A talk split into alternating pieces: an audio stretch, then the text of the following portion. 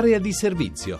Un pieno di informazione su disabilità e diritti. Buongiorno, buongiorno da Francesca De Carolis. Iniziamo come di consueto con il nostro sguardo alle notizie della settimana. 2.200 euro al mese per l'assistenza, 800 a bimestre per l'elettricità e fino a 1.000 per il gas in inverno. Questi in sintesi i costi che deve sostenere la famiglia di una persona gravemente disabile dipendente da apparecchiature salvavita. Il dato diffuso dal Comitato 16 novembre, che in questi mesi è più volte sceso in piazza per rivendicare i diritti delle persone con gravi disabilità e il prossimo 9 luglio avrà un incontro con i ministri della sanità e del welfare per chiedere il ripristino del fondo per la non autosufficienza, la revisione dell'ISE e un piano di intervento per i disabili gravissimi. Denunce, una arriva dalla Sicilia. La legge prevede aiuti per chi realizza lavori per abbattere barriere architettoniche in casa o nei condomini, ma per gli oltre mille disabili di diverse città siciliane che hanno chiesto indennizi per la realizzazione di scivoli e ascensori, tutto è fermo. La Regione ha tolto dal bilancio questo capitolo di spesa e i comuni da due anni non possono accogliere nuove istanze. E dalla Toscana l'annuncio dello stato di agitazione della consulta per i disabili di Firenze, che da tempo attendono risposte su un ampio ventaglio di questioni, dalla mobilità mobilità, ai controlli sui parcheggi, alle barriere architettoniche, tante insomma le questioni a cui Palazzo Vecchio non ha mai risposto.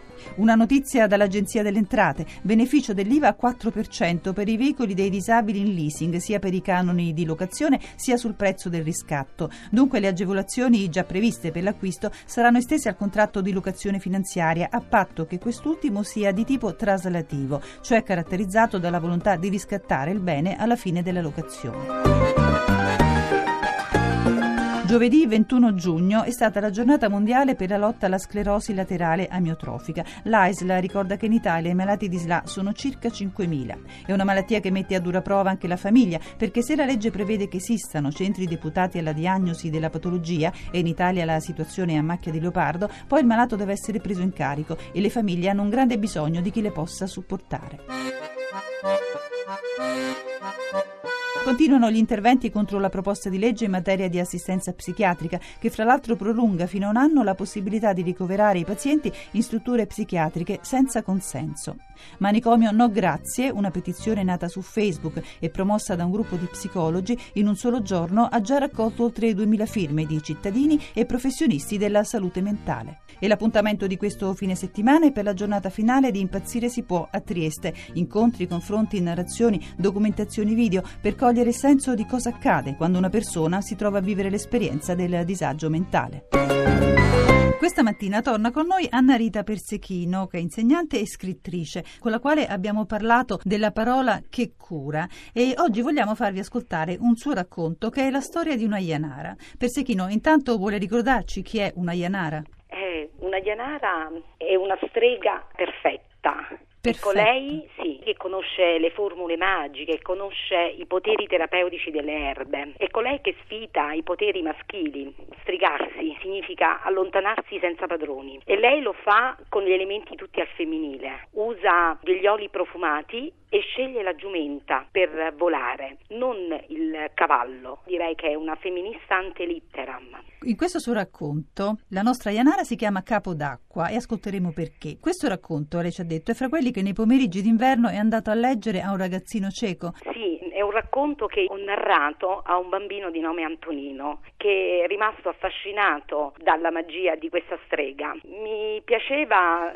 vedere gli effetti del racconto perché io sono rimasta legata molto alla voce di mia nonna e delle narratrici che da piccola mi hanno portato avanti con la loro voce, mi hanno fatto crescere. E questo e... bambino è un suo piccolo amico? Sì, è un mio piccolo amico che è stato attratto anche lui da questi racconti. Allora adesso io vorrei far ascoltare intanto la sua storia. Capo d'acqua e la voce di Valentina Montanari.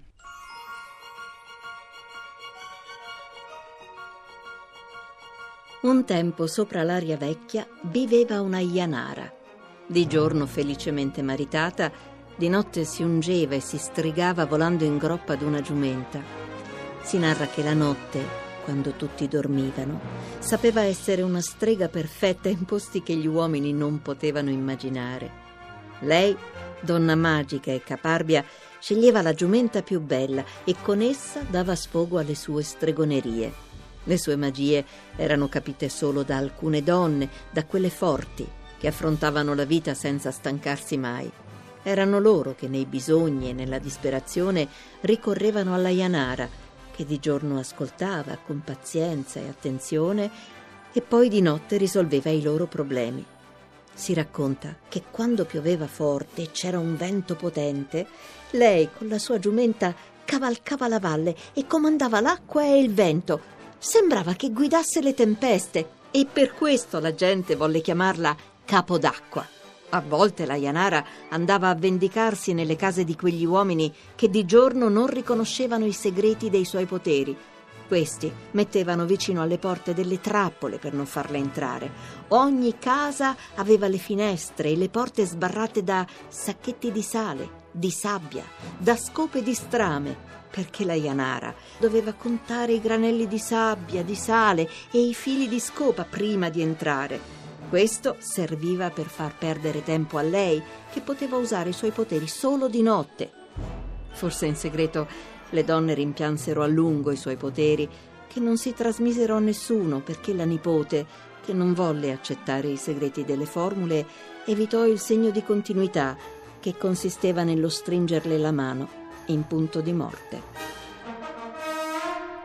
Pesechino, lei è di Latina? Sono nata a Minturno, ho vissuto a Polcherini e adesso vivo a Maranola di Formia. E questa strega guaritrice, questa di cui le parla, nasce dalla tradizione della sua sì, terra? dalla tradizione della mia terra. La cosa più bella è il termine, capodacqua. Può sembrare un termine inventato, invece no, è vero, io l'ho conosciuta.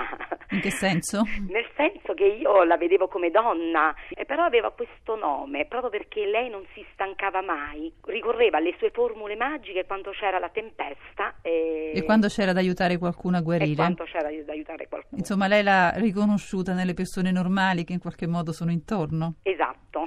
Pesechino, cos'è la cosa che lei ha capito piaceva di più al suo piccolo ascoltatore di questo racconto? L'intelligenza, non importava tanto di essere una strega, lei andava avanti, andava dritta per la sua strada. Poi è rimasto colpito dai profumi che la Janara usava, perché noi nei percorsi usavamo anche questi profumi. Glieli faceva sentire sì, in qualche facevamo modo? sentire sì, l'olio di malvarosa, di camomilla, di salvia, questi profumi che lei usava, gli unguenti. Quando io parlavo della Janara che arrivava con le folate di vento, il rumore del vento, il rumore dell'acqua, anche il rumore del fuoco. Che lei gli faceva sentire in qualche sì, modo? Sì, sì, accendavamo anche il fuoco. Quando il fuoco incominciava a cantare, questi effetti a lui piacevano tantissimo. E quando si stava per spegnere, si alzava e andava fuori al giardino a prendere l'altra legna. Era molto attento al suono di tutto ciò che è intorno. Lei mi ha detto chi non vede ha maggiori capacità di intuizione e con l'ascolto in qualche modo